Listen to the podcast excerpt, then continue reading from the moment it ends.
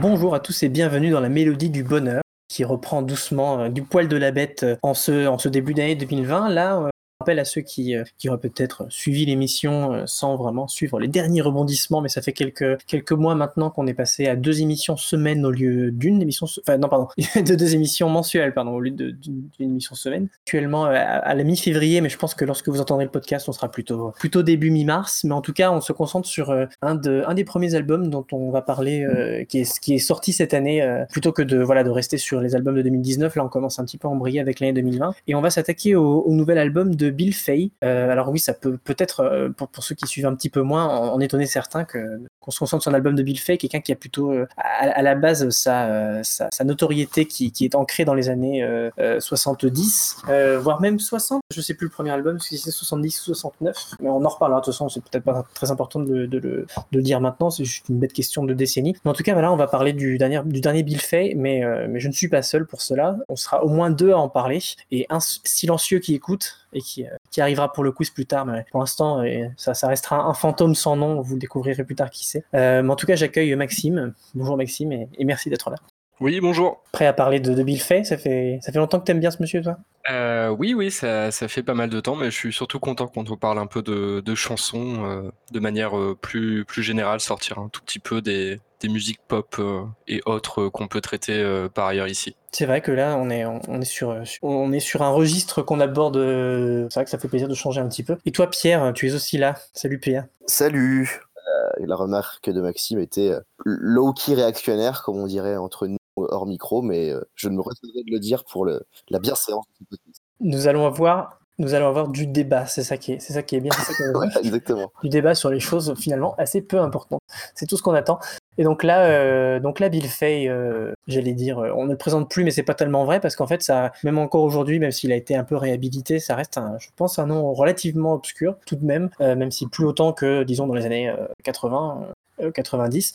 Euh, Est-ce que, euh, tiens, Maxime, je crois que tu as pas mal bossé un petit peu tout ce qui s'était passé, toi et moi, je pense qu'on pourra peut-être se répondre pour euh, l'inévitable partie euh, bio, mais qui est, je pense, pas mal intéressante avec Bill Fay. C'est, il a quand même une histoire, euh, une histoire euh, assez intéressante. En plus, je pense que c'est pas très très long à présenter. C'est juste qu'il y a quelques étapes euh, clés à connaître pour euh, de son, de son, de ses débuts à sa redécouverte, à sa renaissance. Est-ce que tu as envie de nous en parler un petit peu? Euh, bah oui, oui, pour faire une, une petite intro euh, tranquillement, bah du coup Bill Fay c'est un, un Anglais du nord de Londres, je crois, euh, qui a sorti deux disques euh, dans les années 70, pour être plus précis, au tout début de, des années 70. En, donc le premier album euh, qui est sorti en 1970, tout pile, et dont on fête euh, d'ailleurs les 50 ans, je crois. J'ai vu que sur leur Facebook ils avaient mis un, un message le 11 février dernier pour dire que ça faisait 50 ans que le disque était sorti. Et ensuite le deuxième qui s'appelle Time of the Last Persecution, qui est sorti en 71 qui sont deux disques qui sont sortis sur euh, un sous-label de, Columbia euh, qui s'appelle Deram euh, et qui n'ont pas du tout marché à leur époque pour des raisons diverses et variées euh, qui sont assez qui sont assez inexplicables qui est un petit peu qui, a été redécouvert je, vais faire ça je vais, peut-être préciser après mais qui a été redécouvert un petit peu récemment ces 15 euh, 15 20 dernières années on va dire et donc qui a été un peu redécouvert un petit peu comme d'autres anciens anciens et anciennes chanteuses telles que Vashti Bunyan, euh, Sibyl Bayer, euh, Linda Perrax ou, ou et consorts, qui après euh, quelques albums passés inaperçus dans les années 70 ont pu ressortir des disques euh, grâce au, talent de découvreurs euh, de, certains de, cer- de certains artistes et, fans passionnés. Et donc euh, Bill Fay maintenant ça fait euh, ça fait c'est son troisième album là euh, sur les huit dernières années vu qu'aujourd'hui on parle de album qui s'appelle euh, Countless Branches. Euh, donc c'est trois trois nouveaux albums qu'il a sortis et en fait avant ça il avait déjà un peu euh, commencé à remettre le pied à l'étrier via notamment l'intercession de Jeff Tweedy de, de Wilco, mais aussi Jim O'Rourke dans les années 90 qui, a pas mal participé à sa redécouverte et aussi David Tibet de ou Tibet je sais jamais comment on dit de Current 93 euh, qui sont trois personnes qui qui sont extrêmement fans de sa musique et qui, qui ont beaucoup participé euh, à sa redécouverte, notamment en sortant des, compilations euh, dont on, va passer un, extrait, étant donné que le premier morceau c'est euh, un extrait d'une démo qui est tiré d'une compilation qui s'appelle From the Bottom of an Old Grandfather Clock, qui est sorti en, en, 2004 et avec un morceau qui s'appelle Maxine's Parlor qui est une démo au son assez dégueulasse, mais euh, parce qu'en fait, il faut savoir qu'il a sorti que deux albums, donc euh, officiellement dans les années 70, mais lui a, a, passé toute sa vie en fait à continuer à sortir des chansons, dans, enfin à sortir des chansons, à écrire des chansons dans le coin de sa cuisine. Euh, ouais, justement, sans les sortir, voilà. Sans les sortir, oui, voilà pour lui, parce que lui, sa famille. Oui, surtout pour lui, je crois, plus que pour sa famille.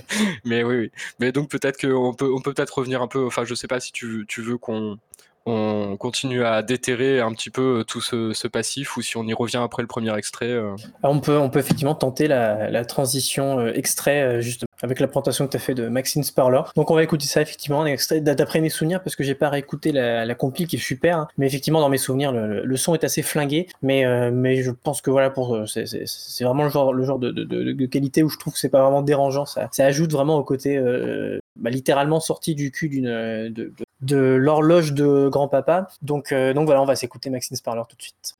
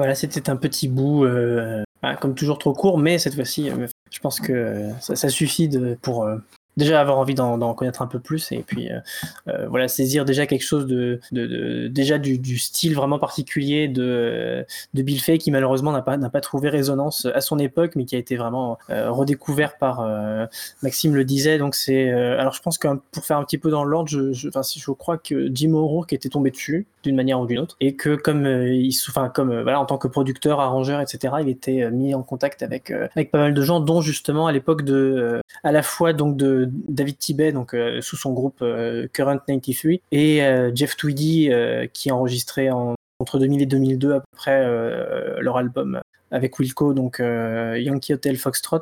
Et donc c'est un peu pendant ces sessions-là qu'il a fait découvrir à, Jeff Tweedy qui s'est mis à, reprendre, à, faire, à des covers de, certains des, morceaux de Bill Fay et puis Current 93. Enfin David Tibet du coup lui-même était étant un, un, fouineur méchant dit comme ça. C'est un type qui aime bien voilà justement fouiller plutôt il aime bien fouiller et essayer de justement trouver des artistes oubliés et essayer de les refaire ressortir, donc ça lui a vraiment parlé. Et puis, euh, puis voilà, euh, Bill Fay ayant le style qui est le sien et qu'on décrira un peu plus après quand on aura fini la, partie euh, strictement bio, on comprend bien que ça a pu, que ça a pu vraiment lui parler, hein, apocalyptique, etc. Mais donc voilà, histoire assez, pourrait être assez tragique de Bill Fay puisqu'il a quand même voilà, eu deux essais qui n'ont pas vraiment été confirmés par le public en 70-71 euh, et, après ça, il a, il a effectivement arrêté de faire des choses euh, en public. Il avait bien euh, essayé de faire quelques trucs fin 70 et début 80 avec ce qui s'appellera le Bill Fay Group et, dont l'album ne, sera jamais sorti sur un label à l'époque. Il aurait été, enfin voilà, ils avaient enregistré quelques trucs à cette époque-là et ça a été rejeté à chaque fois. Et ça, c'est sorti d'ailleurs qu'en 2005 par le label de de Tibet, euh, dont le nom m'échappe, mais je crois que Maxime va me le sortir là, de tête. Euh, oui, c'est Dur Trop, ouais. Dur Trop, sur le label Dur Trop. Et donc, euh, et ça, ça faisait suite déjà des rééditions qui s'étaient mis en place à partir de fin 98 par, je crois que c'est, bah, ça, il faudra vérifier, hein, mais je crois que c'est par justement ce type-là qui, était qui a été le, un peu le bienfaiteur de Bill Fay, le mec qui a de, de faire, de, faire résurgence. Peut-être pas le bon terme, mais en tout cas de, de revenir sur la scène. Joshua Henry. Oui, c'est ça, Joshua Henry, merci. Du coup, c'est une histoire assez intéressante en fait, parce que du coup, je disais, euh, oui, en fait, ce, type-là donc euh, avait découvert euh, Bill Fay via les disques de son père, qui n'était absolument pas un, féru de musique, mais qui avait ce disque complètement obscur de folk des années 70 chez lui. Et le mec, c'est quelque chose qui l'obsédait de, depuis très longtemps. Et je crois que son père a, eu un, un, cancer à un moment et ils se sont un peu retrouvés autour de, de cette euh, de, justement essayer de chercher euh, Bill Fay, de savoir ce qu'il était devenu, euh, s'il avait sorti d'autres disques, etc. Et donc se sont un peu mis dans la tête d'essayer de faire ça ensemble. Alors je crois que depuis malheureusement son, son père est décédé, mais donc lui c'est quelque chose qui est resté et donc c'est effectivement lui je crois qui qui a pris contact un peu via toujours via David Tibet il me semble pour finalement réussir à contacter Bill Fay et lui proposer de d'enregistrer des disques par la suite et d'ailleurs c'est lui qui a produit les les trois disques qui sont sortis chez Dead Oceans dont on n'a pas encore parlé en, détail, mais donc euh, on va peut-être euh, parler. Peut-être que Pierre va en placer une, parce qu'il n'a pas encore parlé depuis le début. Euh. Mmh. En fait, j'ai prévu de donner justement la parole à Pierre sur un point spécifique. Donc, c'est peut-être que là, bon, là, je qu'on a un petit peu fait le tour de la question bio, la question bio, la question biologique. Mais oui, justement pour dire que moi, la manière dont moi j'ai découvert Bill Fay précisément, c'est que, enfin, c'était par un, livre de, Philippe Robert qui, qui, qui, qui, qui, est connu pour avoir sorti quelques qui est un critique, hein, il me semble, à la base, mais qui a sorti pas mal de, bouquins ou c'est une espèce de, petites anthologies mm, un peu, un peu, euh, un peu diagonales de l'histoire, euh, soit du rock, de, la folk, euh, de la soul, etc. Il a fait pas mal de trucs vraiment intéressants et je pense plus pertinents que, la, je dirais, la plupart des, des, trucs genre les, mille et un albums que vous devez posséder dans votre vie. un truc un peu, voilà, un peu plus fouillé, un peu personnel, etc. Et il a fait justement son bouquin Pop Rock, qui est un titre titre malheureusement euh, euh, on ne peut plus vague, mais, qui en vrai, euh, j'ai fait énormément de, découvertes via ça. Et il me semble que justement quand moi j'étais sur Sens Critique, là où j'ai connu Maxime et Pierre, donc, un site via, lequel, via lequel on s'est rencontrés, eh ben, il me semblait que Pierre justement t'avait fait une liste de tes écoutes de... De, du bouquin, enfin des albums qui sont dans le bouquin. alors c'est soit soit, pop rock, soit le, truc de folk, donc je sais plus lequel. Et il me semblait que, alors déjà, j'étais pas d'accord avec pas mal de tes avis, puis j'étais là, non, ça c'est bien quand même, alors que toi tu râlais dessus en disant que c'était pas bien. Et euh, il me semblait que par, par contre, Bill Fay, t'avais l'air de vraiment adorer. J'étais là, ça c'est bien, parce que Bill Fay c'est quand même vachement bien. Peut-être que tu peux nous parler de ta découverte de Bill Fay. Euh, oui, effectivement, j'avais, à vrai dire, j'en ai plus du tout de souvenir euh, de cette liste. Enfin, je sais qu'elle existait, mais je sais plus du tout ce que j'avais pu mettre dedans, aimer, pas aimer. Je pense qu'aujourd'hui, j'aimerais tout. Mais effectivement, oui, je pense que j'ai découvert Bill Fay soit grâce à ça, soit grâce à toi. Dans les deux cas, euh, effectivement, ouais, j'ai aimé directement, mais surtout le premier album, même j'aime moins Time of the Last Persecution encore aujourd'hui, je pense. Et ouais, je pense que, enfin, en, en, tout cas, c'est vrai que c'est assez bizarre de découvrir Bill Fay parce qu'effectivement, il a ce côté mec qui fait de la pop, rock, folk euh, totalement inconnu. En même temps, le premier album est hyper produit, sophistiqué, travaillé. C'est pas du tout, euh, c'est pas Dave Bixby avec sa guitare tout seul, quoi. C'est un album qui est hyper, euh, hyper élaboré. Enfin, je pense qu'on aura largement le temps d'en parler. Comment c'est très complexe, comment c'est composé. donc, ouais, je pense que, bah, justement, je pense que c'est encore plus hyper composé, etc., que Nick Drake. Enfin, moi, justement, tu, tu dises que Nick Drake, c'est l'inverse, Maxime. Mais oui, Ouais, voilà. Oui, c'est vrai, m'a fait un peu. Oui, le, premier album un petit peu, mais effectivement, il y a, y a énormément des envolées de cordes, etc. Vraiment très, très lyrique en fait. Euh. C'est assez, euh, assez marqué euh, folk anglaise des années 70, ce côté extrêmement arrangé, très produit, qu'on retrouve quand même dans pas mal d'albums de cette époque-là, et même des trucs plutôt, plutôt pas connus. moi, je pense à un, label anglais qui s'appelle, je crois que je t'avais, je t'avais déjà, j'en avais déjà parlé avec toi, Martin, qui s'appelait Tompkins Square et qui réédite pas mal de, de trucs folk des années 70. Et c'est étonnant de, de, de remarquer à chaque fois que même les personnes les plus inconnus euh, du monde de la musique de cette époque-là ont des disques toujours extrêmement travaillés, très arrangés, avec beaucoup de cordes, etc. Mais bon, je pense que c'est en partie, c'est à la fois un rapport esthétique à, la musique et notamment à la folk de ces, de ces années-là, mais je pense que c'est aussi beaucoup à voir avec l'économie du disque qui n'est plus du tout la même aujourd'hui. Et je trouve qu'à l'époque, on n'hésitait pas à mettre de l'argent dans les, dans les disques, ce qu'on ne fait plus, ou pas, pas de la même manière parce que les, les coûts de production ont beaucoup baissé. Mais c'est vrai que c'est toujours étonnant de voir euh, un petit peu ce faisceau de, liens entre des disques qui, a priori, n'ont pas du tout eu le, même succès ni la, ni la même vie. Quoi. Bah, en fait, je pense qu'à l'époque, il y avait presque un côté euh, investissement, c'est-à-dire qu'on met plein de sous dans un disque, dans l'idée que s'il marche, ça va être un artiste qui ensuite, euh, qui ensuite sera très rendable, entre guillemets. C'est le genre d'investissement qui existe effectivement plus trop. D'ailleurs, en cela, Bill Fay est aussi le premier album est aussi un témoignage assez curieux et intéressant de, de ça en fait de cette époque. C'est-à-dire que c'est presque une caricature de ces albums de folk anglais hyper produits avec plein d'instruments, des espèces d'orchestres symphoniques pour des, des, chansons qui sont vraiment des, des chansons pop en fait. souvent, euh, enfin c'est un, peu comment dire, je, ne saurais pas quel terme utiliser, mais c'est comme si l'orchestration et les arrangements étaient hyper complexes alors que les chansons elles-mêmes le sont rarement. Que ce soit les, par exemple la mélodie du chant qui souvent est rarement hyper sophistiqué quoi. Mais du coup t'aimes pas t'aimes pas Time of the Last euh, Persecution hein?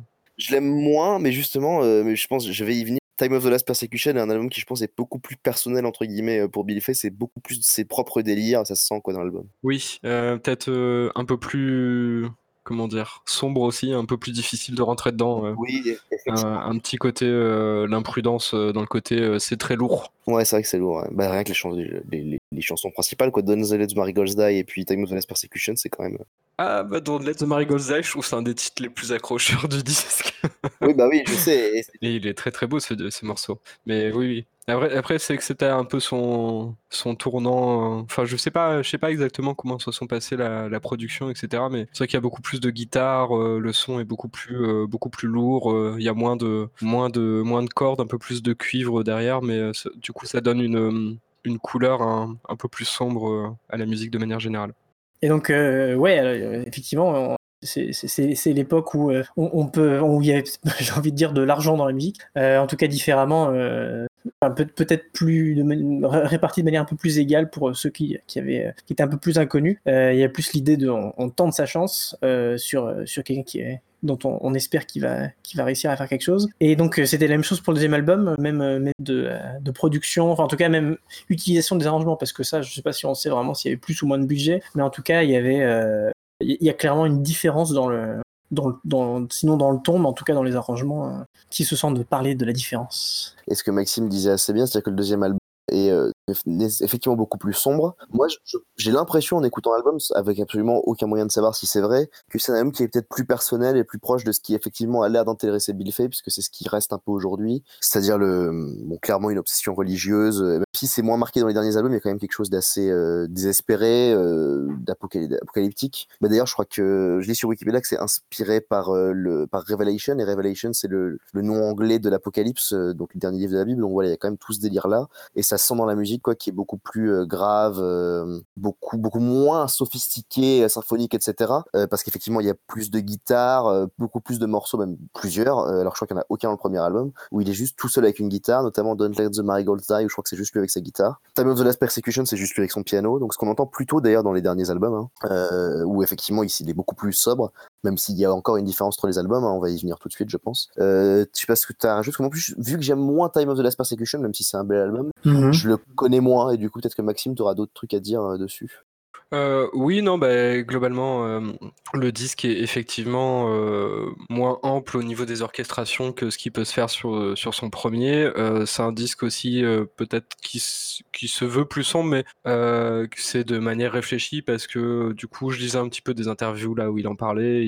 bon, en gros, il disait que son mindset et sa, sa, manière de voir les choses n'avait pas changé sur ses derniers albums depuis Time of the Last Persecution.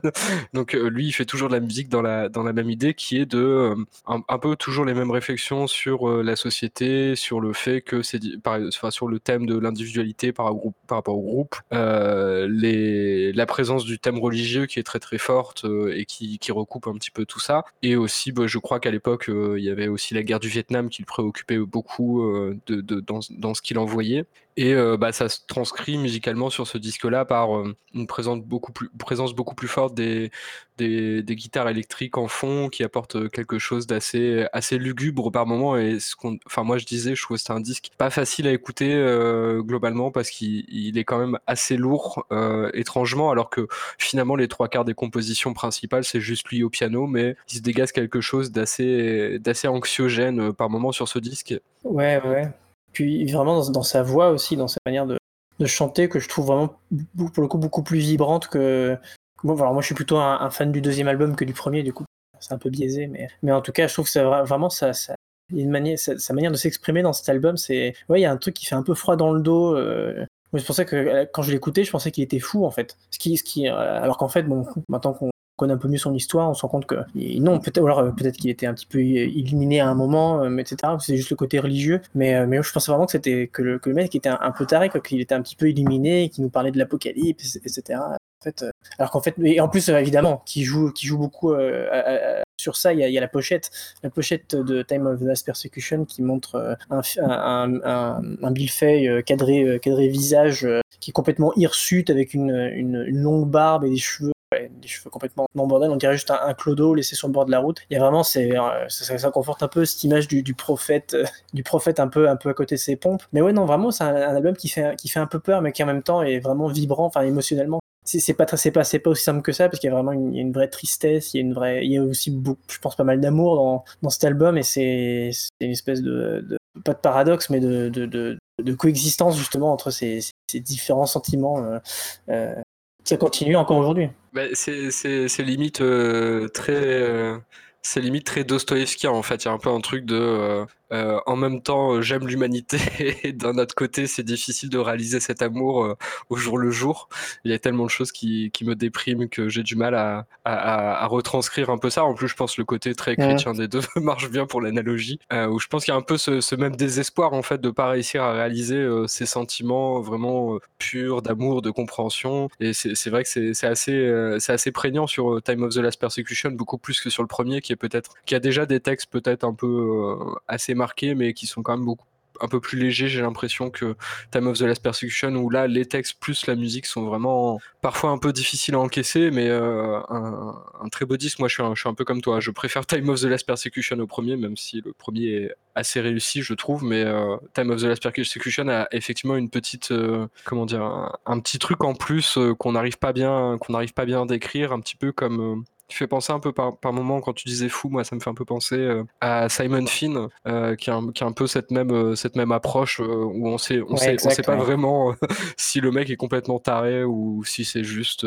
la musique qu'il fait à cette époque-là, quoi. Mais c'est un peu. Ouais, c'est vrai, c'est peut-être un peu moins théâtral que Simon Finn qui vraiment donne un côté un peu dans sa manière de chanter parfois, notamment sur le morceau Jérusalem. Hein. Ceux qui connaissent pas Jérusalem de Simon Finn, écoutez, ça, ça peut changer une vie. Mais, mais ouais, je, effectivement, c'était dans l'époque, je crois, dans l'époque des folk, euh, des folk euh, engagés, mais en même temps un, côté un peu mystique qui, euh, est là. Donc, ça, c'est, un peu le Bill Fay des années, des années 70. Malheureusement, malgré toutes les belles choses qu'on peut dire sur ces deux essais, comme on l'a dit, ça n'a, pas abouti. Les disques existent, etc. Aujourd'hui, heureusement, ils sont réédités et compagnie, mais à l'époque, le public n'a pas suivi. Euh, les critiques, je sais même pas d'ailleurs, mais euh, bon, à la rigueur, on s'en fiche un petit peu. Mais toujours est-il que lui, il est retourné un peu dans l'anonymat à, faire divers boulots. Donc, euh, Maxime, tu rappelais qu'il avait été, il avait été pêcheur, c'est ça un peu, à un moment? Poissonnier, je crois, dans un supermarché. Poissonnier, pardon, pas pêcheur, poissonnier. Pêcheur, c'est limite plus cool. Poissonnier, ça fait, c'est un peu plus. Oui, pêcheur, c'est un petit côté, euh, voilà, Bretagne, euh, tout ça. mais là, c'est pas trop le délire, apparemment. Oui, bah, je crois qu'il a, il a juste continué sa vie parce qu'en. Il était en usine, en supermarché. En, fait, il expliquait que lui faisait pas vraiment partie d'une scène. Euh, il, il avait pas ce, sentiment de d'appartenir à quoi que ce soit et il devait pas avoir beaucoup de, de contact finalement avec d'autres artistes. Ce qui fait que bah, du jour au lendemain, euh, donc le, label a décidé de de le dégager, hein, tout simplement. Et, euh, et, lui se dit bon bah après tout euh, c'est pas très grave, euh, je vais aller faire autre chose. Et il a continué un petit peu à enregistrer des trucs dans son coin, donc sur comme ça comme ça chez lui. Et par ailleurs il a il a sa vie, il a vécu sa vie quoi, il a travaillé, il a fondé une famille. Et puis il nous est revenu 30 ans plus tard avec les cheveux un, peu plus blancs et puis des lunettes de très mauvais goût, mais voilà. La vieillesse, voilà, ça, ça, a des bons côtés, mais pas que des bons côtés. Mais, mais bon, pour marquer l'embrayage sur, sur maintenant qu'on a déjà l'histoire puisqu'on l'a déjà raconté avant de comment il, il, en est venu à ressortir les disques euh, depuis 2012 maintenant donc ça fait ça fait 8 ans qu'il est de, retour aux machines. Et ben on va peut-être écouter le premier extrait de l'album dont on va parler l'album Countless Branches. Et comme c'est pas moi qui me suis occupé des extraits je vais vous laisser les présenter. C'est quoi? C'est Salt of the Earth c'est ça? Bah c'est moi qui ai euh, je crois enfin à part pour du coup parce que c'était un show Maxime c'est moi qui ai euh, choisi les extraits même si c'était que des petites suggestions euh, parfois assez vagues. Et donc oui, j'ai choisi Salt of the Earth, qui est le morceau un peu central de premier disque, on va dire, de cet album. On parlera un peu de la configuration de cet album qui est un peu bizarre. Tout simplement parce que je pense que c'est le morceau, on va dire, qui moi me peut-être mon préféré, et en tout cas c'est celui qui je pense est le plus représentatif de moi ce qui me plaît chez Bill Fay, c'est-à-dire ce côté personnel totalement assumé et qui est en fait avant tout un outil pour, euh, pour créer l'émotion et pour euh, faire des, belles chansons en fait. Et c'est une sonorité qui est pas du tout euh, second degré, je pense que ça se prend assez au sérieux, hein, mais qui est juste belle en fait. Donc après tout, c'est comme un comme un espèce de lieu commun utilisé par un, par un grand auteur pour dire quelque chose de plus profond quoi. Et le morceau est, je crois, assez beau et assez profond, donc tout va bien.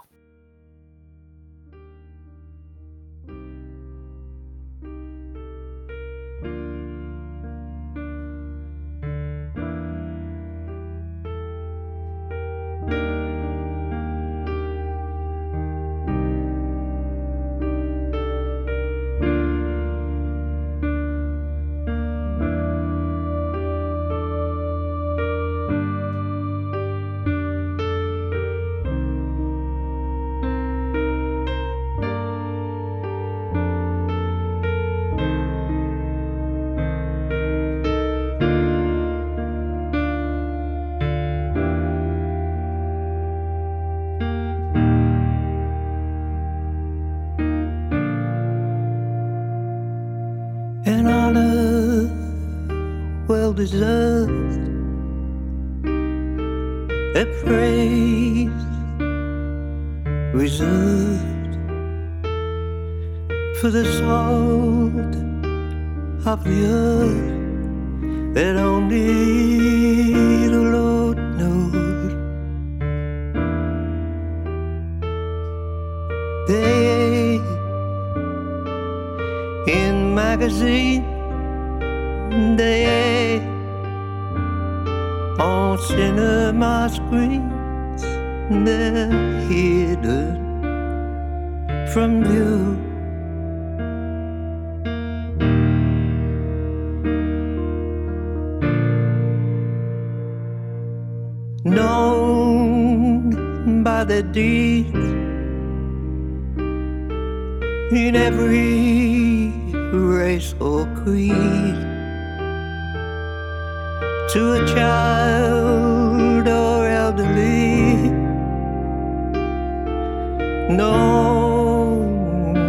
The deeds, the salt of the earth, the salt of the earth. Hidden from view.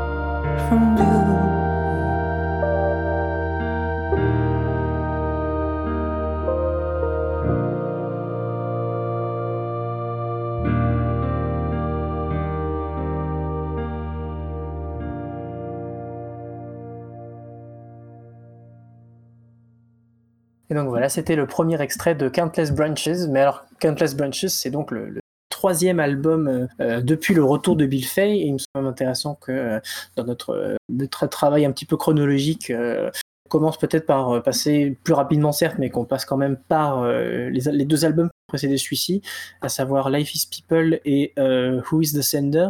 Alors, je pense que peut-être le meilleur moyen de commencer par en parler, c'est de parler de transition parce que Bill Fay, alors à l'époque, en 2012, euh, on n'a quand même pas entendu parler de lui, euh, enfin on n'a pas entendu de sa musique euh, depuis 40 ans en fait, 41 ans à peu près, sans compter alors l'album Fay Group Tomorrow Tomorrow Tomorrow qui a été qui est donc sorti par David Tibet, mais, mais je pense qu'il y a un, délire encore un peu différent parce que c'est un peu plus un peu plus prog, un peu plus même space rock parfois. C'est un peu un peu différent, mais j'ai un peu du mal à le considérer comme étant vraiment dans la continuité du reste, même si voilà, ce serait quand même intéressant d'en parler, mais moi j'ai pas trop les billes, donc donc voilà. Mais, mais donc la question que je poserais à, celui qui se sent de se lancer là-dessus, ce serait voilà quelle continuité un peu entre Time of the Last Persecution, Persecution, Persecution et Life is People qui sort en 2012. Est-ce que c'est un homme radicalement différent qu'on retrouve Enfin, une musique en tout cas radicalement différente Est-ce que c'est la même chose? Est-ce que c'est un peu entre les deux? Bah moi, je veux bien m'y risquer avant qu'on trouve une belle synthèse ensemble. Ce qu'on peut dire, et moi ce que je trouve assez admirable, c'est à quel point à mon avis, les trois derniers albums sont réellement dans la continuité de ce qu'il a fait auparavant, c'est-à-dire de n'être ni une espèce de reprise totale et de continuité stricte, c'est-à-dire comme s'il avait refait le même album, et en même temps, disons que c'est pas tant le même album, parce que le son est vraiment différent, la manière d'envisager l'album même est différente. Par contre, ce qui se ressemble, c'est la manière dont les, en fait, les chansons se ressemblent. C'est toujours la même manière de composer des chansons qui ont ce côté presque toutes les chansons sont je parlais de gravité, mais il y a aussi le côté, elles ont, elles sont toute une configuration qui est assez travaillée. Elles semblent être le résultat, en tout cas, d'un travail. Et ce qui est marrant, parce que je savais pas du tout qu'il avait fait des chansons pendant tout ce temps, pendant toutes les décennies, même si c'est pas étonnant depuis son, vu ce que vous avez dit sur parce que vous l'avez dit, il n'est pas étonnant vu, euh, vu la qualité de ce qu'il a fait avec son comeback. Mais euh, y a, y a, on sent vraiment que c'est le résultat d'un travail en fait. Et que ce travail, il a continué sans changer drastiquement. Et en fait, c'est avant tout celui d'un singer-songwriter qui a son identité, mais qui a avant tout travail. Et moi, c'est personnellement ce qui me touche sur ces trois derniers albums, c'est qu'ils sont le résultat d'un travail de musicien en fait. Authentique, réel, euh, sans énormément de prétention, mais on le sent vraiment. Et oui, euh, du coup, euh, Martin nous dit dans le chat que le producteur est allé chercher des musiciens qui jouaient sur Time of the Last Persecution pour le premier de ces trois albums, donc Life is People et sur d'autres morceaux encore. Et ce qui n'est pas du tout étonnant, hein, parce que il y, a, vraiment la même sensation. En, tout cas, on, sent bien que c'est le résultat d'un travail qui est similaire. Donc après avoir répété le mot travail 15 fois, peut-être que l'un de vous saura m'aider à sortir de ce tunnel. Bah, moi pour le coup, Life is People, euh, j'ai un, souvenir assez, assez vif de, du moment où je l'avais découvert, puisque en 2012, euh, je crois que ça correspondait à un moment où j'étais vraiment euh, fan, fan, fan de, spécifiquement de l'album Yankee Hotel Foxtrot de Wilco. Donc Wilco qui, par intermédiaire de Jeff Tweedy, faisait, un petit peu la pub de Bill Fay, même avant qu'il revienne sur, sur, sur le devant de la scène. Justement, dans, dans l'album Life is People, il y a une reprise de Jesus, etc., qui est un des plus beaux morceaux de Yankee Hotel Foxtrot. Et, et je sais que ça m'avait vraiment d'abord marqué pour cette raison, parce qu'avant de, de, de, me faire petit à petit euh, la musique de Bill Fay, etc., j'avais retrouvé cette, ce petit échantillon d'une musique qui m'obsédait euh, chez Wilco, il en, a fait vraiment une version, merveilleuse, qui peut-être surpasse l'original, euh, les avis divergeront sur la question sans doute, mais une version vraiment très, justement, au piano, et, et c'est très douce, peut-être euh, il y a un certain désespoir, je sais pas, mais en tout cas, et, euh, et c'est intéressant parce que pour le coup, euh, je trouve pas que ce soit un album très low key, justement très très très discret, très j'ai pas j'ai pas les bons termes en français malheureusement pour décrire pour décrire Live People, mais en tout cas il est assez richement arrangé, il y a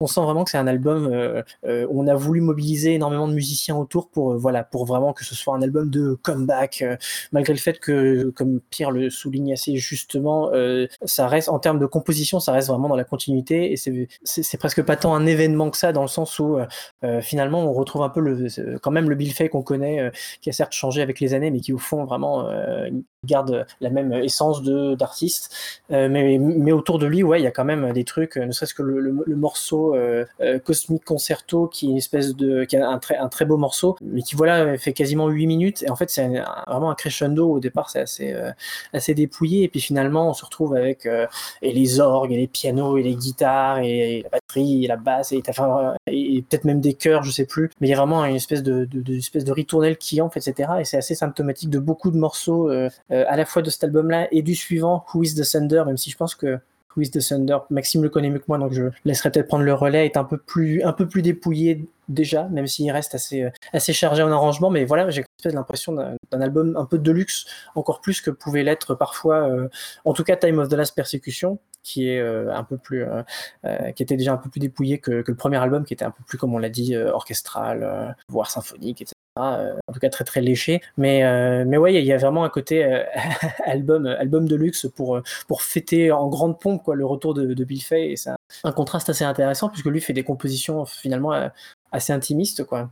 Mais donc je sais pas, peut-être toi, Toi, toi, Maxime, pour parler un peu de Who is the Thunder, parce que c'est peut-être peut ton préféré des trois, enfin, des trois derniers, je crois. Euh, Moi, je le connais un tout petit peu moins, même si je l'ai écouté juste avant l'émission. Ouais, bon, pour, vous avez déjà dit, dit, plein de choses, je suis pas sûr qu'il y ait grand-chose à, rajouter, mais peut-être, je pense un peu le, le, lien entre, entre tout ça que moi je vois, c'est que je trouve que dans, dans ses compositions, finalement, il a un côté très grandiloquent en fait, euh, notamment sur, bah, sur Life is People et sur le, premier album, son tout premier album, ça s'entend assez bien parce que l'instrumentation est, est, là pour euh, souligner justement ce côté très épique de sa musique euh, avec des morceaux sur Life is People. Il y a quand même plusieurs morceaux assez longs et With the Thunder et Time of the Last Persecution ont aussi ce côté grandiloquent, mais de manière peut-être un peu un peu plus feutrée, qui, qui, leur donne ce côté un peu un peu plus grave, un peu plus lourd. Il y a une côté. Ouais, un peu plus désespéré, ouais.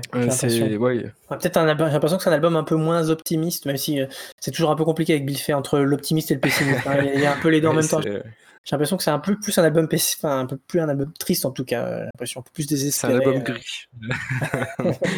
euh, c'est, oui, oui, je pense que, ouais, je enfin moi c'est, un peu le, le, lien que je vois entre entre tous ces albums là et c'est justement ce qui, si on peut enchaîner un peu sur euh, le dernier album, ce qui est intéressant avec euh, ce dernier disque Countless Bunches, c'est que pour le coup, je trouve que hum, il y a moins ce côté grandiloquent et d'ailleurs du coup dans dans une très un très beau papier du New York Times euh, qui retrace un tout petit peu euh, l'histoire de, Bill Fay et, un peu des différentes personnes qui ont pu jouer un rôle dans son, dans son retour, etc. Et de la manière dont ils ont réussi à le faire revenir, euh, enfin pas revenir à la musique parce que finalement il a jamais quitté ça. Et le producteur dont, on parlait tout à l'heure, donc qui s'appelle Joshua Henry, disait que pour ce disque-là, vraiment, ils avaient voulu que ça soit vraiment centré sur Bill Fay, ce qui explique que Countless Bunches a une approche encore plus dépouillé, mais là vraiment au niveau des compositions où c'est vraiment juste Bill Fay avec son piano ou avec une guitare et c'est vraiment très calme. Euh, il y a un côté beaucoup plus apaisé, euh, je trouve, par rapport à, à Who is the Sender ou Life is People qui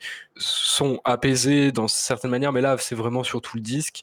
Et d'ailleurs, euh, autre chose intéressante, c'est que le disque est sorti en deux éditions, donc une édition normale, je crois, qui dure à peu près 26 minutes, et une édition deluxe avec plusieurs reprises et morceaux réarrangés et en fait, les morceaux réarrangés, souvent, sont réarrangés avec un groupe. Et on, voit bien la, différence entre les compositions qui ont fait l'album. Je pense euh, notamment au morceau Once, euh, je sais plus quoi, là, euh, j'oublie à chaque fois, qui, est très beau sur le, dernier disque. Je vais essayer de trouver le, nom du morceau, sinon ça fait un peu nul. Filled with Wonder Once Again. C'est ça, Filled with Wonder Once Again, qui sur le disque est extrêmement dépouillé et qui a une autre version avec un groupe qui est assez différente. Et on voit un peu finalement, du coup, alors je sais pas si si c'est le fait de Bill Fay ou si c'est le fait du producteur. Moi, j'aurais tendance à dire Bill Fay, mais euh, on voit du coup un peu les, approches différentes et je pense que lui voulait faire vraiment un disque beaucoup plus, euh, beaucoup plus calme, etc. Montrer euh, cette autre facette de lui qui était déjà présente par ailleurs dans, dans, les disques précédents, mais peut-être un peu parfois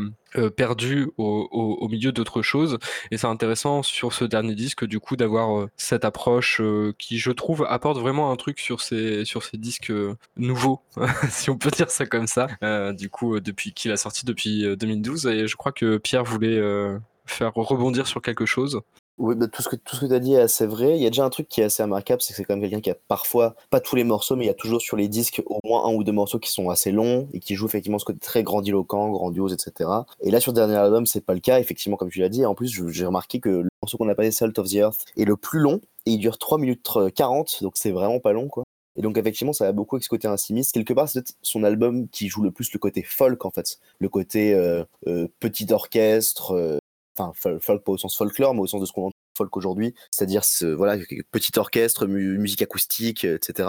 Et oui, je, voulais parce que je pense que c'est peut-être le pourquoi pas le moment d'en parler parce que tu as parlé effectivement de cette le fait que cet album existe en édition deluxe et en fait c'est marrant parce que la version toute seule n'existe pas en fait. Toutes, toutes les tous les endroits où tu veux écouter l'album, il existe qu'en version deluxe en fait. Même en, CD, il n'existe qu'en version euh, deluxe. Non, il y, a une version, y a une version normale. Ah non, il y a une version CD.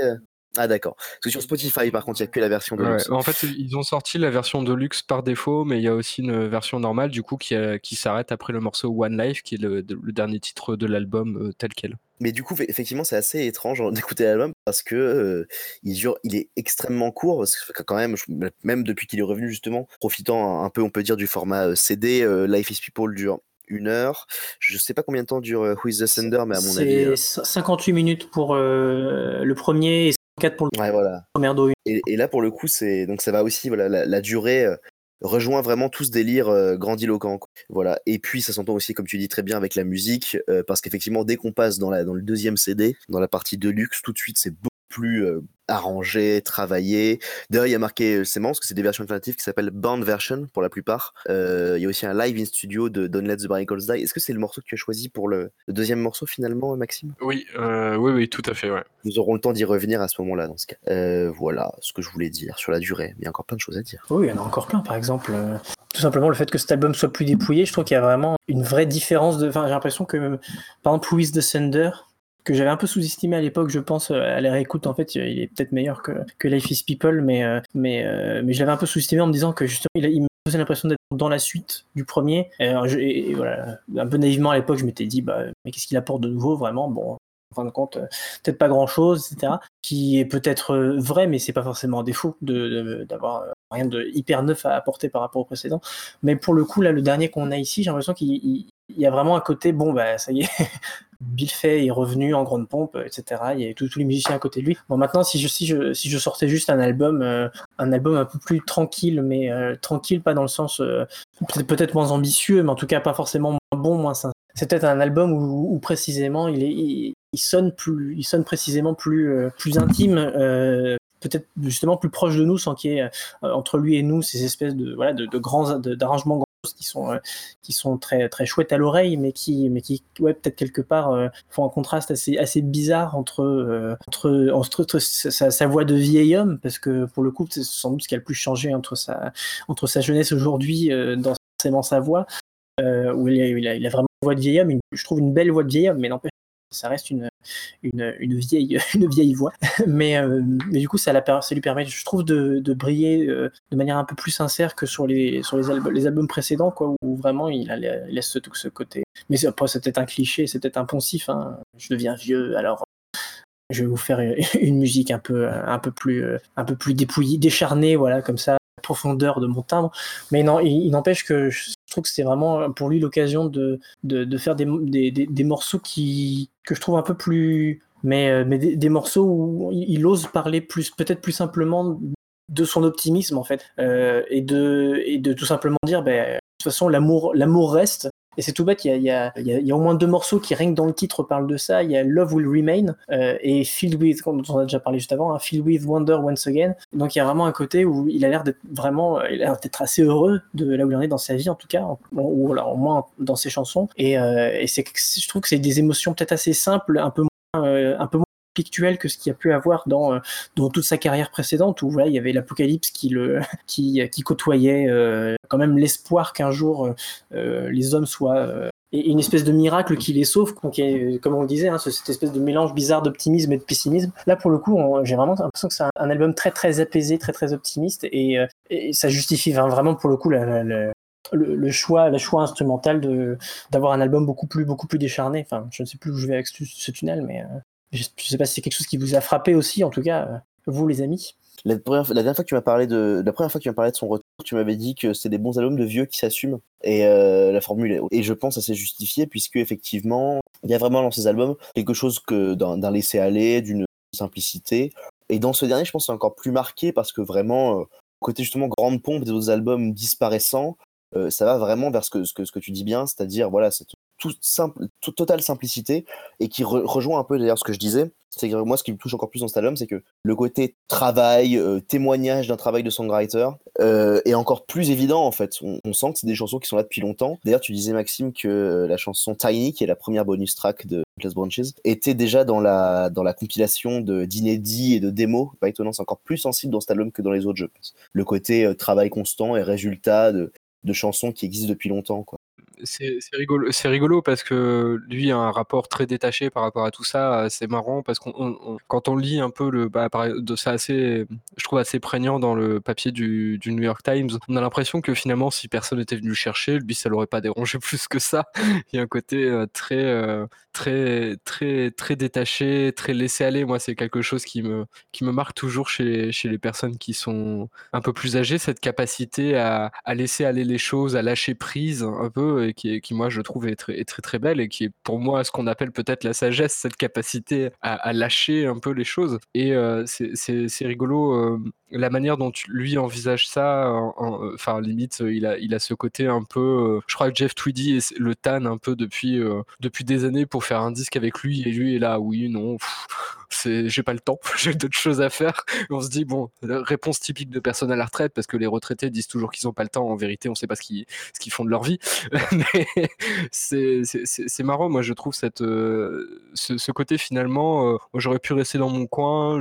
finalement, on est venu me trouver. Bon bah moi, ça parce que euh, je continue à faire ce que j'aime faire. mais j'aurais pu très bien continuer à faire ça dans ma cuisine. c'est pas très très grave. Et, je trouve ça ressort un peu finalement sur ce disque qui qui par certains aspects, moi, me fait un peu penser à Pink Moon parce qu'il a, il a cette même euh, instantanéité, euh, donc Peak Moon de, Nick Drake, désolé, euh, qui est un, petit peu cette même instantanéité là qu'on retrouve un peu dans les morceaux, cette simplicité des arrangements, puis le même, ne serait-ce que le format très très court. Pink Moon, c'est pareil, c'est un album qui dure moins de 30 minutes et pour moi personnellement, c'est un des plus beaux disques du monde, donc je veux dire le, temps est, pas très très important. je sais pas si je mettrais Countless Branches au même niveau, même si j'aime beaucoup Bill Fay, faut pas non plus pousser, mais moi je, trouve ça assez touchant et en recoutant le je vais déjà écouter le disque euh, quelques fois quand même. En plus, euh, le fait qu'il soit assez court euh, permet de, le réécouter plusieurs fois d'affilée, de le relancer parce qu'il y a quand même pas mal de mélodies qui restent en tête. En le réécoutant là un peu plus, encore un peu plus attentivement avant l'émission, on disait quand même c'est, c'est, ça, impose le respect d'une certaine manière, le, fait de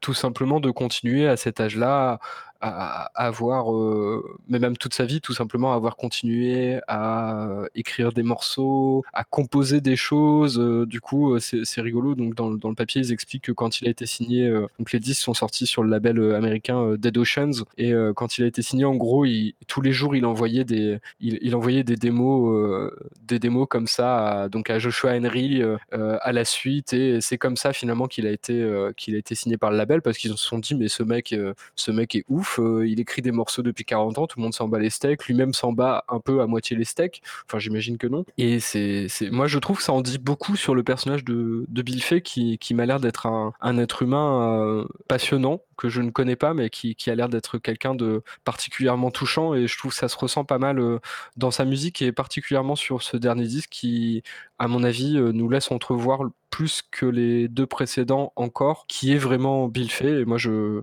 je, trouve ça très touchant.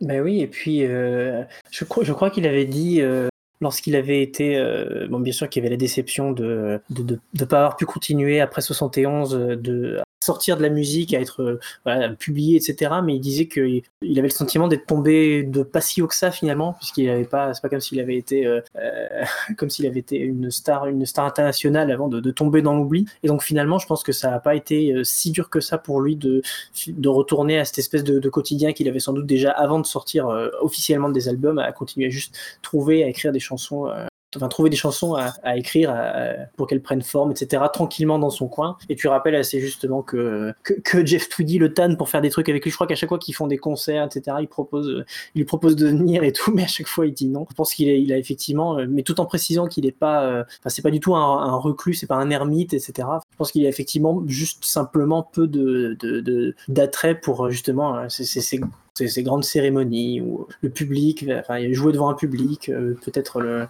faire des rappels, vraiment tous ces trucs qui, je pense, doivent un peu lui passer la tête, euh, euh, sans doute à l'âge qu'il a et n'ayant tout simplement pas été habitué à ça parce qu'il a, il a pas eu une carrière, quoi. Il a eu, il a eu quelques albums au tout début, puis ensuite il a tout simplement été un, orfèvre solitaire de chansons et puis finalement c'est encore ce qu'il est même si euh, si aujourd'hui euh, certaines de ses euh, enfin certaines de ses chansons finissent sur des albums. Mais moi ça me rend en tout cas j'ai l'impression qu'on fait un peu une conclusion tant pis.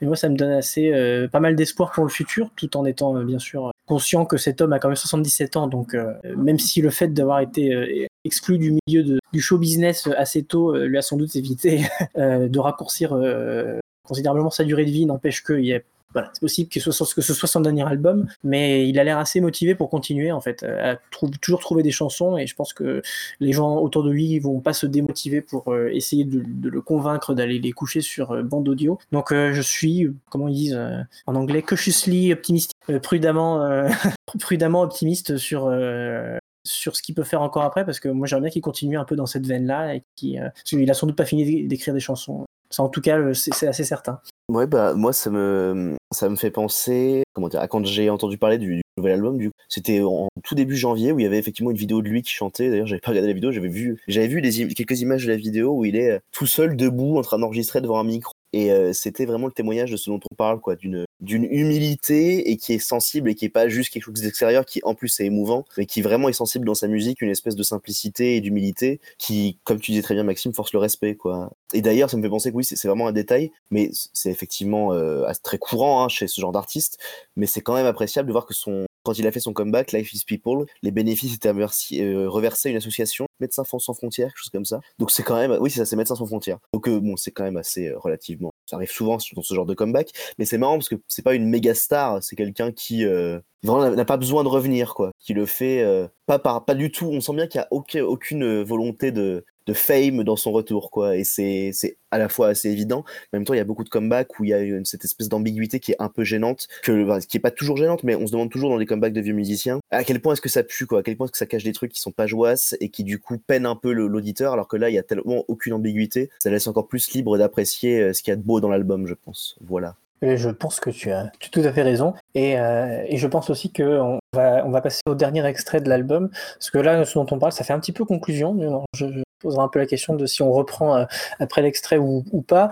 Euh, on vous tiendra euh, au courant de, de, ce qu'on choisit. Mais en, attendant, Maxime, est-ce que tu pourrais nous parler du dernier extrait? Parce qu'il me semble que c'est toi qui l'as choisi et c'est un morceau que tous les trois on connaît bien puisque c'est un, de ces vieux morceaux réenregistrés. alors oui, c'est pas moi qui, l'avais choisi, c'était une ah. proposition de Pierre, mais je suis très heureux d'en parler parce que j'adore le, morceau original. Et donc c'est une, une, reprise live in studio, c'est précisé entre parenthèses, du morceau Don't Let My, My Marigolds Die, qui était présent sur donc Time of the Last Persecution et qui je pense est un des, un des morceaux les, les plus magnifique de Time of the Last Persecution et que là il reprend il reprend euh, tout, tout, seul au piano avec euh, sa voix usée et forcément pas exactement les mêmes euh, les, les, mêmes placements et la même intensité que que l'original mais du coup ça donne une coloration peut-être un peu différente au texte. Euh, enfin, je me faisais la réflexion tout à l'heure en me disant oui, quand même, je préfère, euh, je préfère l'original. Et en fait, en réécoutant, je me dis bon, c'est intéressant finalement d'avoir cette euh, relecture d'une certaine manière de, de, ce morceau. Et je trouve que oui, c'est toujours intéressant d'avoir des artistes qui reviennent un peu comme ça sur des, des vieux morceaux. En plus, là, encore plus parce que c'est un morceau qu'il a sorti il y a presque 40 ans, enfin 50 ans même, et que bon, on a, on a déjà dit toute l'histoire, donc c'est intéressant d'avoir ce, ce retour sur ce morceau qui moi, je trouve est, magnifique. Allez écouter l'original d'ailleurs, hein, qui est incroyable à, à pleurer. Donc euh, voilà. Mais on va écouter ça euh, tout de suite après. Je sais pas si tu voulais rajouter quelque chose, Martin? Non, on peut tout simplement passer, passer au morceau.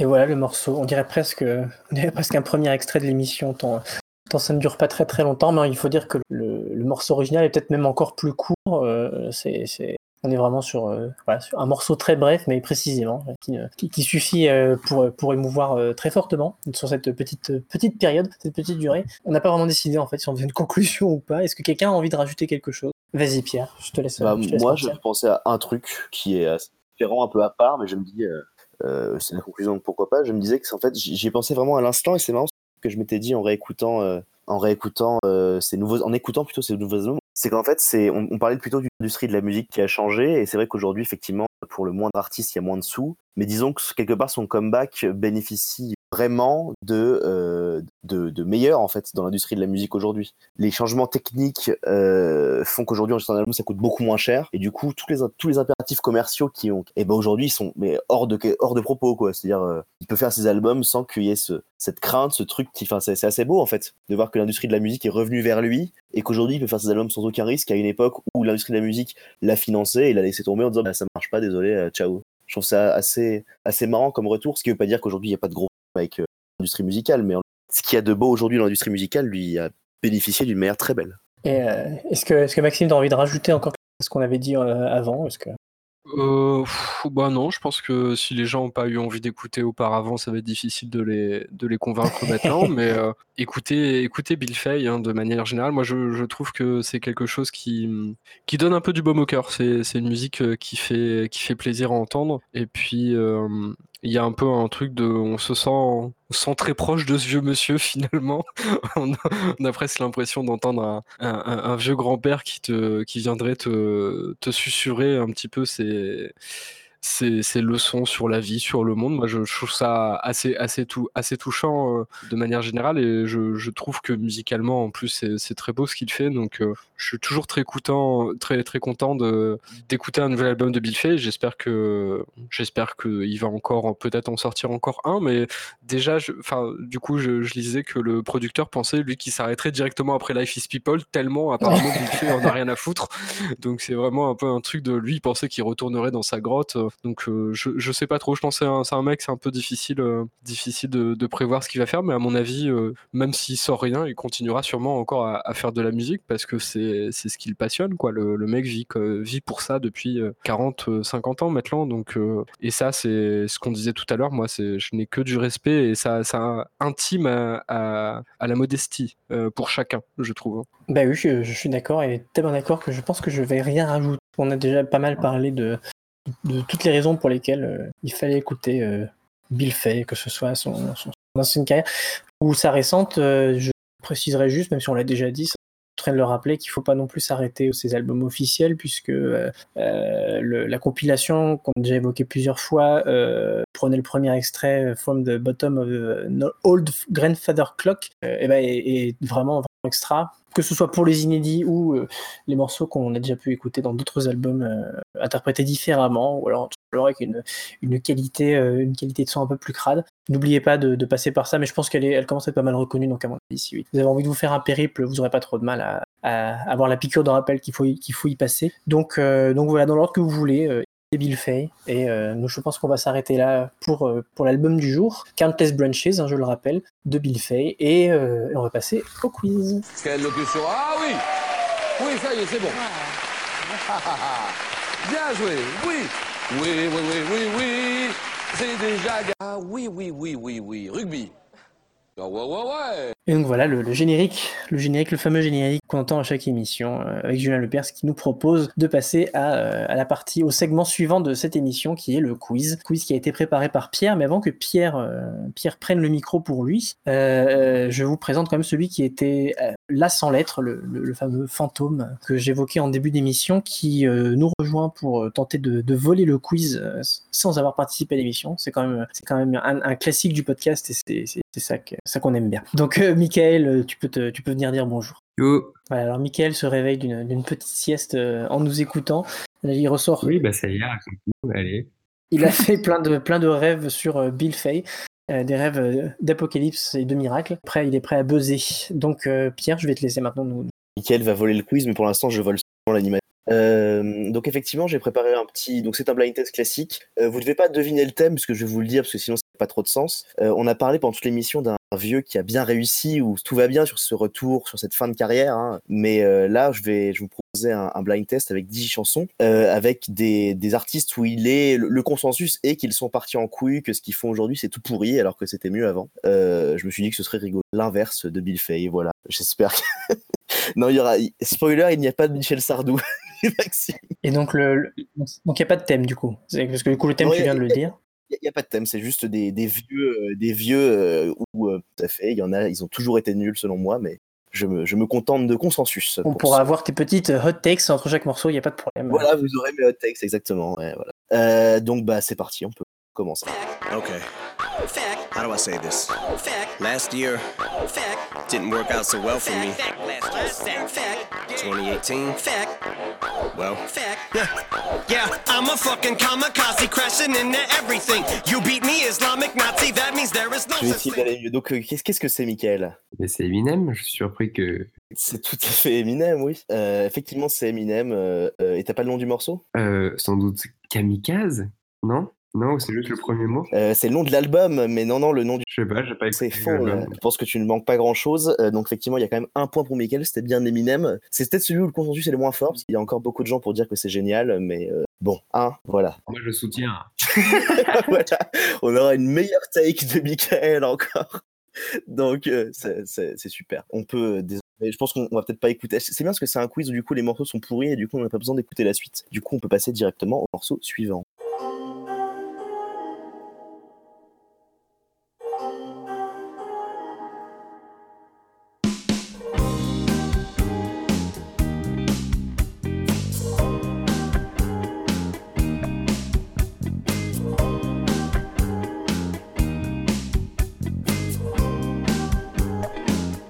Que c'est, Martin Alors, c'est euh, David Gilmour Mhm. qui a été effectivement, qui a effectivement euh, bad buzz en France avec euh, ce morceau. Je sais pas. Je crois que c'est le morceau, j'espère que c'est ça, mais je, je connais pas de nouveau. Je crois que c'est Rattle That Lock. C'est exactement ça, Rattle That Lock de David Gilmour. Où j'ai juste noté comme description pour euh, savoir quoi dire sur le morceau, j'ai juste noté c'est marrant mais on s'en fout quoi. Et je pense que ça résume bien. C'est marrant mais on s'en fout.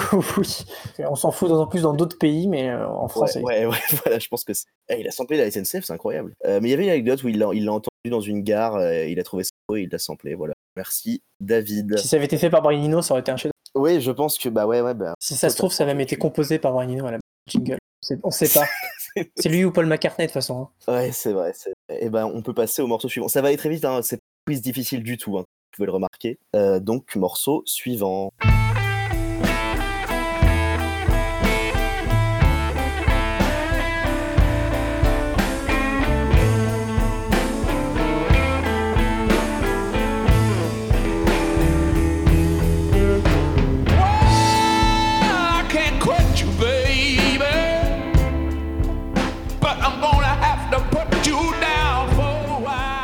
Donc c'est pas très très difficile. Qu'est-ce que c'est, Michael? On dirait Mick Jagger. Et donc, c'est? Mick Jagger Ah, les Rolling Stones, oui, ok. C'est les Rolling Stones. Ouais, Et tu n'as pas le morceau? euh, Non, j'ai pas, j'ai pas écouté du tout. euh, la- Ah, c'est I Can Quit You Baby, parce que c'est une reprise en fait. Effectivement, Michael a deux points. Effectivement, c'est sur leur dernier album qui s'appelle Blue on Lonesome, qui est constitué exclusivement de deux reprises. Euh, oui, je suis sympa. C'est un quiz sympa et je suis sympa avec ceux qui participent, donc c'est parfait. Euh, donc pour rappeler les points, il y a trois points pour Michael, deux points pour Martin et toujours zéro pour Maxime, qui a cependant le, temps de, de se rattraper, je pense. Voilà, bon, on va peut-être pas écouter la suite, parce que les Rolling Stones, hein, voilà, pas besoin de répéter à quel point c'est euh, le consensus est encore plus large sur le fait qu'ils sont pourris depuis bien bien longtemps. Donc morceau suivant.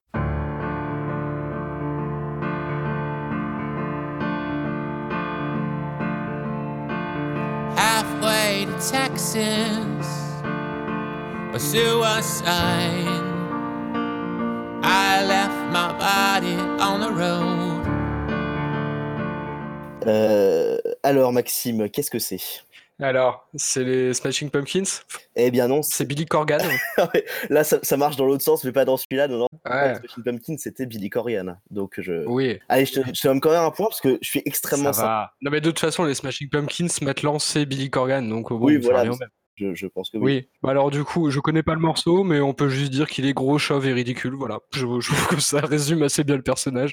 Et son Facebook est particulièrement cringe. Je vous, con- je vous conseille le Facebook de Billy Corgan, c'est la, la cringitude à son maximum.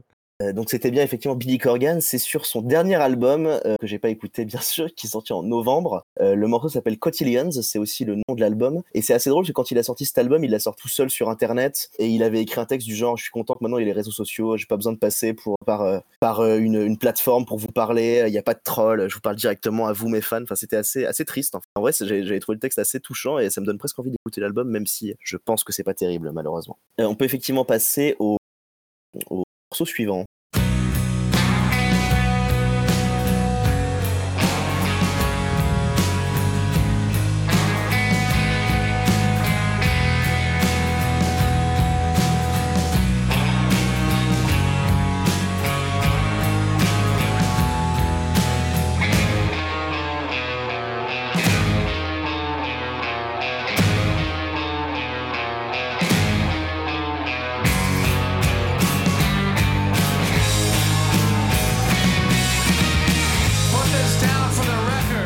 Donc, euh, Martin, tu as proposé. Qu'est-ce que c'est, Martin? Alors c'est les Pixies, c'est la grosse voix de, de Frank Black. Donc c'est le, comeback des Pixies. C'est le comeback des Pixies. Et qu'est-ce que tu n'as pas le nom du morceau? Euh, bah, ils ont fait, malheureusement ils ont fait pas mal d'albums. Euh, qui sont pas si nuls que ça d'ailleurs, hein. c'est juste c'est très c'est assez médiocre. hein. Euh, je gagne du temps pour essayer de trouver le morceau, mais en vrai je, je sais pas trop. J'en ai écouté, en plus je crois que j'ai écouté deux de leurs trois derniers albums, mais, euh, mais je, je m'en souviens déjà plus donc je peux pas.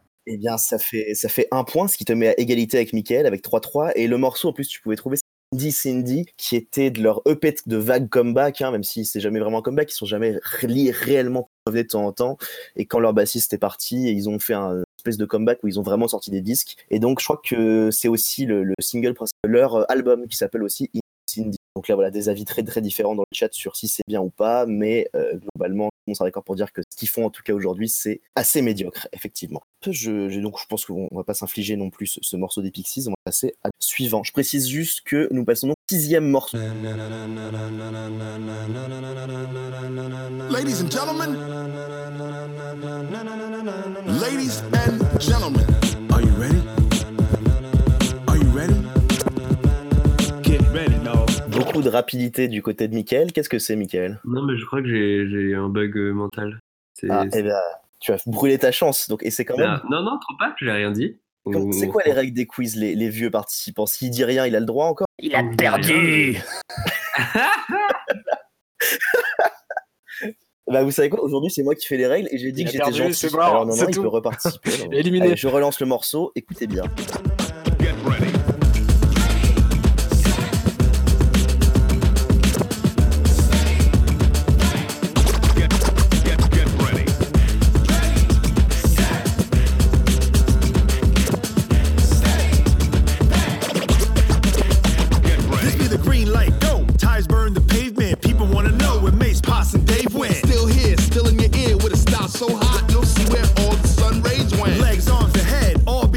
Frenzy. The blends be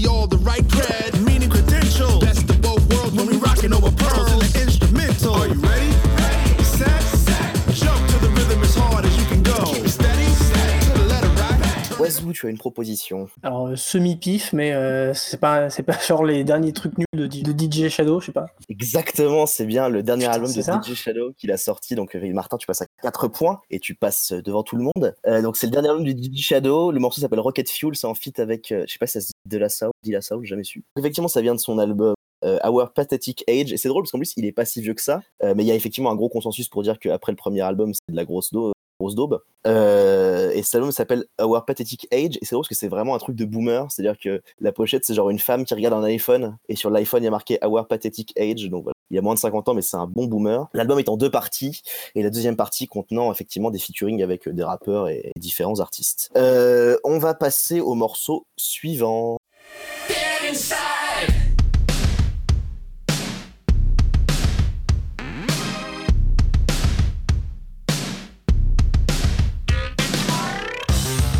c'était effectivement qu'une question de rapidité avec cette, cette voix magnifique Euh, qu'est-ce que c'est Michael? Non, mais je, je suis désolé, j'ai fait de l'anti-jeu. je- j'ai enfin, cru un truc, mais je me suis rappelé que c'est un groupe qui n'existe plus. Donc, le bon de Max bon allez euh, du coup, pour le fun, je peux dire que j'ai pensé à Queen. euh, Et c'est pas, Queen Euh, l'un de vous a une proposition ou je relance le morceau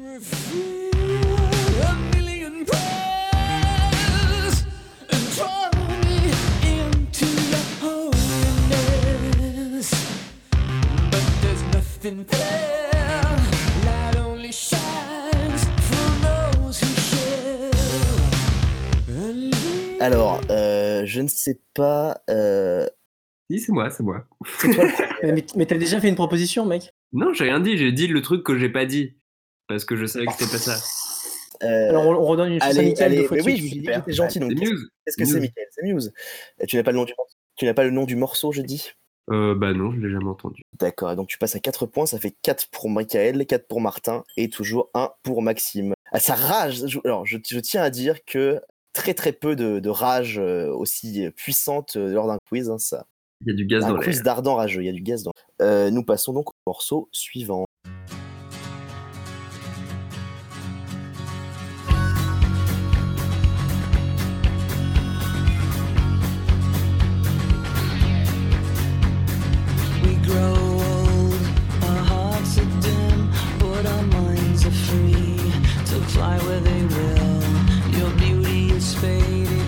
Donc juste avant de donner la parole, je précise effectivement tous les artistes, enfin la Muse, euh, qui est connue pour pareil être bien parti en couille. Et là, Martin, tu as une proposition pour euh, ce que nous écoutons qu'est-ce que c'est? Oui, alors en fait, je l'avais dès la première note en Weezer, qui fait pas non plus un comeback, mais qui n'a jamais arrêté. Au grand oui, c'est- dam de pas que des certains. comebacks. Oui, c'est vrai. C'est pas que des comebacks, c'est des parts des des Weezer est effectivement un groupe où il y a un consensus sur le fait qu'ils sont du tout pourris.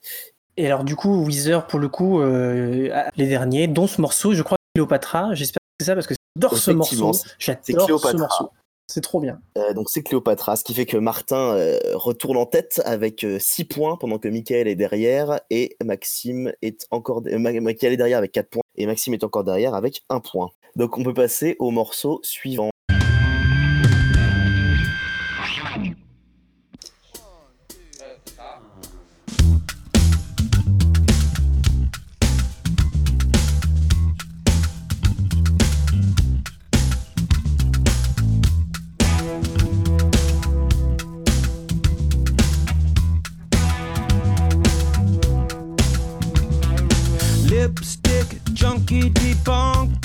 Que c'est Maxime Euh, du coup, c'est les Red Hot Chili Peppers. Euh, j'ai pas, j'ai pas le morceau, mais c'est la même merde que d'habitude. euh, on s'en fout. euh, un truc à base de, à base de skate et je sais pas quoi. Voilà. il est, il, est, il est temps de se calmer. Euh, le- c'est donc bien les Red Hot Chili Peppers avec The Adventures of Rain Dance qui était sur l'album de qui s'appelle I'm With You sorti en 2011. Euh, là, là, le- je suis pas sûr qu'il soit le consensus le plus fort, hein, mais euh, eh ben, il reste encore une track. Donc effectivement, euh, alors, le truc c'est que là, donc là je rappelle que Martin est euh, premier euh, avec 6, Michael à 5 et Maxime à 2. Et à mon avis la prochaine, Eh, Fomblard, j'ai rencard avec Nanar. Appelle les stars, v'là Bruno ou Escobar. Toucher mais pas couler. Merci de l'invitation. Sur ce, on est en sursis. N'oublie jamais d'où tu viens. La rue, c'est mon terrain. Chacun sa part dans la bagarre. Tu les as vus, les petits taulards Tu les as croisés au parloir? J'ai vu ce que c'est que le désespoir. Faites le canard. Gardez l'espoir, faut qu'on se lève pour croire à leur. alors vous allez être content puisque j'ai euh, Maxime en premier. Eh, oui, oui, oui, bien sûr. C'est Doc Gineco avec Bernard Tapie. Euh, incroyable morceau, mais ça date quand même d'il y a quelques années là. Mais alors je me souviens plus du titre, mais incroyable euh, avec Bernard Tapie qui joue le chauffeur du taxi où Doc Gineco rentre dedans. Euh, c'est formidable. Je sais plus le morceau, mais par contre j'avais envie de donner le point à, à Michel. Et comme il y a deux artistes, je pense que ça vaut deux points, et donc je pense que Michel gagne ce quiz. voilà, je vais le dire. Euh, je suis très gentil, mais je suis désolé.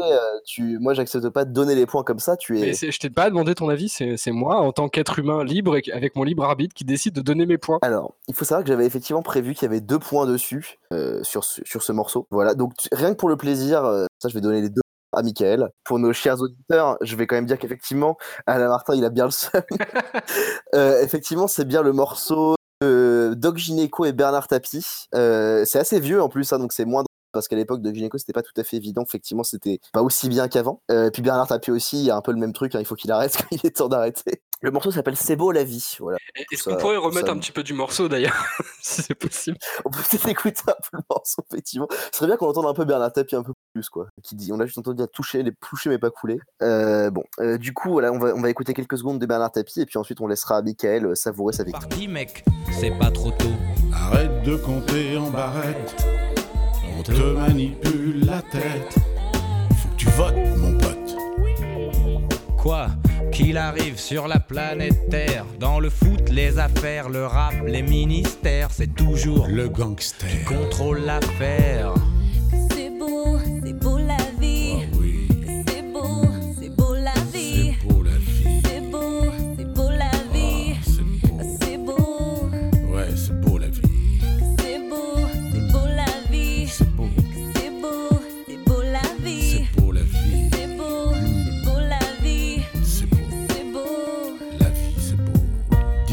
Ton avis, qu'est-ce qu'on vient foutre ici Engraisser des banquiers qui sur nos vies font des... Euh, bah écoute, euh, c'est nickel parce qu'en plus, je laisse Martin reprendre la main euh, de la présentation et puis à la fin, euh, Mickaël pourra présenter son morceau. Super, donc euh, on va passer aux recommandations. Euh, Michael, parle-nous du super album là, ou je sais pas quoi, là. de quoi tu peux parler? On s'en bat les couilles de toute façon. Je vais recommander Public Enemies de Michael Mann, un film euh, super que je viens de revoir la troisième fois, un truc comme ça, euh, aujourd'hui, et c'est un- de ses meilleurs films à Michael Mann. Et qu'est-ce que c'est bien? Enfin, c'est sur la vie de pendant la Grande Dépression. Euh, du coup, oui, ex- excellent film euh, d'époque avec une très belle reconstitution, mais surtout une très belle technique de cinéma. C'est un, donc un des films tournés euh, avec une technologie numérique de pointe à la fin des années 2000 par Michael Mann, et qui constitue du coup un peu le, le sommet de ce style-là chez lui, euh, qu'il prolongera dans, dans son dernier film à ce jour, euh, qui est Black Hat Hacker. Tout y est déjà dans ce film, euh, qui est très, très qui a des choses très pertinentes à dire sur l'histoire des États-Unis sans doute, et même qui est tout simplement très émouvant aussi. Voilà. Eh bien, merci Michael. Pierre, est-ce que tu as quelque chose à nous recommander? Oui, c'est marrant, j'étais en train de demander à Mathilde ce que, que- putain, je sais pas quoi demander, et euh, elle me disait Scream, parce qu'effectivement, on a vu Scream 2, 3 et 4 euh, mais j'ai un, truc un peu plus underground à, à recommander, du cinéma expérimental polonais des années 70. Donc c'est en fait un groupe de cinéastes, euh, on les trouve facilement sur internet en anglais sous le nom Workshop of the Film Form, donc euh, l'atelier de film- forme filmique. Et donc c'est un groupe de cinéastes expérimentaux, enfin dits expérimentaux. C'est des films vraiment, vraiment beaux et drôles, je trouve, pour euh, certains en tout cas. Il y en a un qui est assez drôle, qui je crois s'appelle Négation 1. Euh, je crois que c'est sous ce titre-là qu'on trouve, en tout cas Negation One. Euh, la plupart des films doivent se trouver sur Internet d'une manière ou d'une autre. hein. Donc il y a, celui-là qui est réalisé par, que je prononce à la pure française parce que je ne lis pas le polonais. Et donc c'est Rissard Vasco, R-Y-S-Z-A-R-D, espace Vasco, W-A-S-K-O. Celui-là est très marrant. Et il y a aussi un film qui pour moi est peut-être le, le plus beau de, du Workshop of Film Form, qui s'appelle, euh, évidemment le titre polonais je ne sais pas, mais on le trouve en, en anglais sous le titre I'm Going et euh, en français sous le titre J'y vais. Et attendez, je vous dis tout de suite le nom du réal pour que ce soit plus simple à trouver. Donc c'est Joseph Robakowski. Bon, celui-là est plus simple. Donc Joseph J-O-Z-E-F et Robakowski R-O-B-A-K-O-W-S-K-I.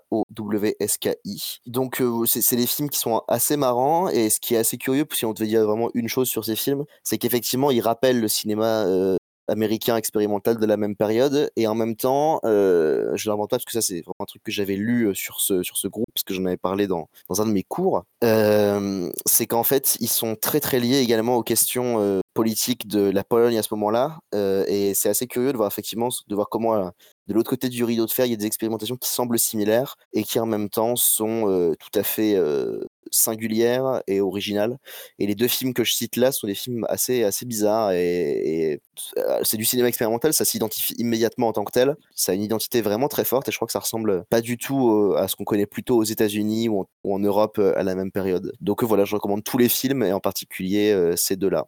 Eh bien, merci pour euh, cet apport. Euh, Maxime, tu as quelque chose aussi sans doute à recommander cette semaine? Euh, oui. Alors, je vous recommandais un- une compilation euh, que j'ai beaucoup écoutée ces derniers mois euh, sur un artiste américain qui s'appelle Peter Evers, euh, qui est connu par certains, notamment parce que c'est lui qui a écrit le morceau In Heaven, qui figure tout au long du film Eraserhead de David Lynch, et qui, à côté de ça, a aussi sorti des disques par ailleurs dans les années 70. Et c'est un mec assez, assez à la marge, quoi, qui est décédé en, en 83 euh, dans un, crime non résolu, comme ça peut arriver. Euh, donc ça a été ressorti chez le très bon label euh, RVNG International. Donc c'est une compilation de, de deux disques, euh, quasiment que des démos, qui figurent aussi parfois sur certains de ses albums solo. et donc lui, il y a quelques citations et il dit notamment que les, démos sont toujours meilleures que, les disques, parce qu'ils ont plus d'énergie, plus d'âme et plus de trip. Et ça, ressort bien sur ce disque qui est aussi un petit peu entre euh, art pop, soul, enfin peut-être pas soul, mais un petit côté un peu gospel par moment, et des trucs plus plus euh, 70s, un peu, un, peu, un peu barré par moment, mais extrêmement touchant. Moi, je trouve qu'il y a, il y y a- des passages qui me font limite penser à du, du Daniel Johnston dans le côté très euh, naïf et euh, dénudé, limite euh, musicalement et, et dans les paroles. Et c'est un personnage euh, que je ne connaissais pas, moi, euh, avant la, sortie de, de cet album. Et euh, je suis euh, très curieux de, connaître un peu plus euh, en profondeur parce que je, je trouve que euh, c'est vraiment superbe ce ce qui, ce qu'il a sorti. Euh, voilà, je recommande du coup cette compilation qui est vraiment très belle, qui s'appelle du coup euh, Becoming Peter Ivers euh, chez RVNG International, sorti en novembre dernier et c'est vraiment magnifique. Très bien, merci à toi aussi. Du coup, il me semble que moi. Alors, je vais vous recommander. Moi, je sais pas trop quoi choisir. je vais sans doute un peu recommander Mario contre les lapins crétins. Euh, je sais plus exactement le titre exact, euh, mais c'est une espèce de, euh, de tactical, euh, donc euh, avec euh, les lapins crétins qui arrivent dans le monde de, du royaume champignon et qui, qui se mettent un peu à foutre le bordel entre guillemets. Et pour ceux qui ont déjà joué, c'est un- une espèce de jeu. ceux qui, ont, ceux qui connaissent XCOM, euh, et ben c'est un petit peu la même chose que XCOM, mais dans une manière un peu plus, je pense, accessible et puis euh, un peu plus, un peu plus mignonne. euh, parce que voilà, c'est le, monde de Mario et compagnie, et puis les mécaniques sont un petit peu plus, un peu plus simples, je pense, à appréhender. Mais euh, ça a l'air d'être quand même très riche. Je suis pas encore très très loin dans le jeu, mais je vois déjà que voilà, en termes de, de, pur gameplay, c'est c'est c'est intéressant, c'est fun, donc euh, voilà, je, je me doute pas que je, vais passer un bon moment jusqu'au bout. Euh, après, bon, c'est des, phases de euh, tout ce qui est entre les combats, on va dire, euh, manque un petit peu d'intérêt. Voilà, c'est terrain assez euh, assez peu intéressant, des petites énigmes à résoudre assez euh, assez classiques mises là pour pour remplir. Mais voilà, je pense qu'il suffit d'un peu peu oublier tout ce qui est tout ce qui est dans cette partie-là et puis se concentrer plutôt sur sur les combats qui pour le coup sont sont, sont assez poussés et c'est intéressant. Et il me semble que c'est développé plutôt par Ubisoft et pas par par Nintendo.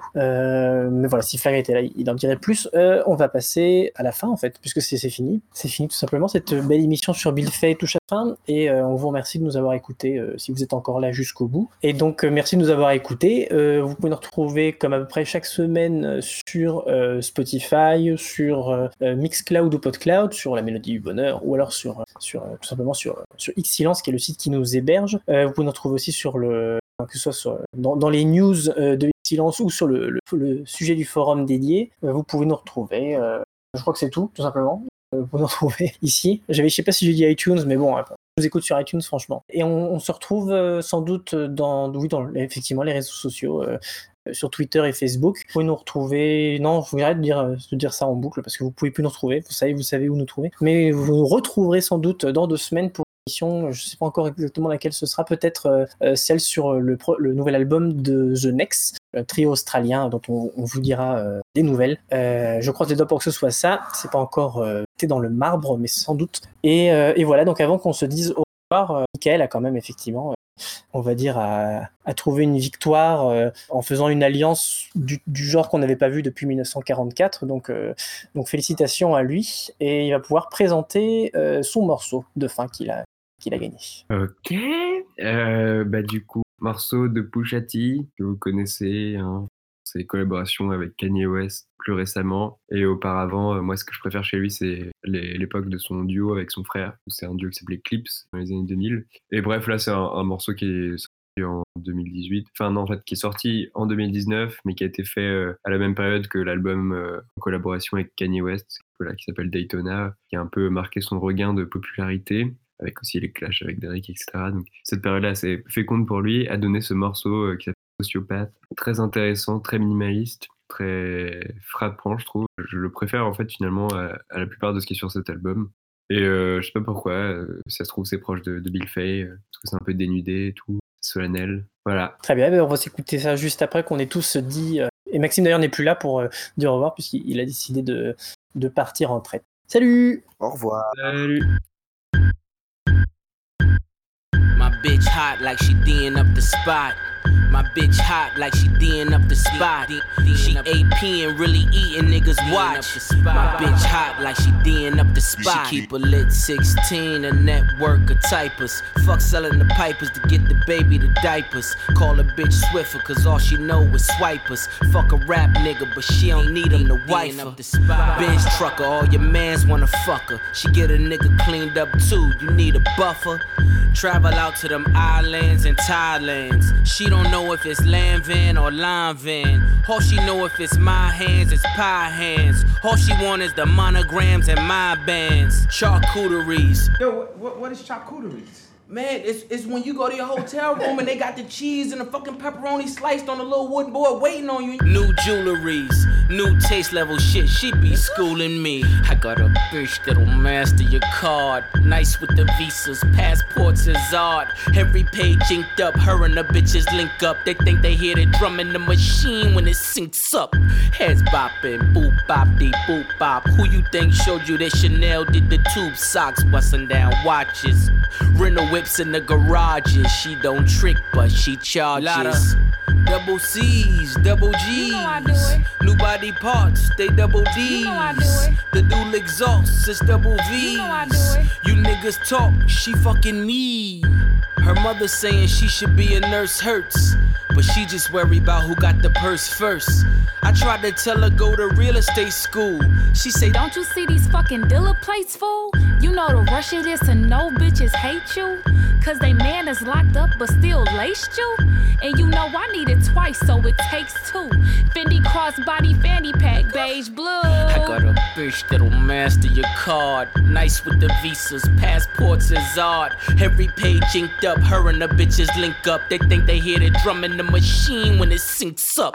Heads bopping, boop bop dee boop bop. Who you think showed you that Chanel did the tube socks, busting down watches? Rental whips in the garages. She don't trick, but she charges. My bitch hot like she D'ing up the spot. My bitch hot like she D'ing up the spot. She AP and really eating niggas watch. My bitch hot like she D'ing up the spot.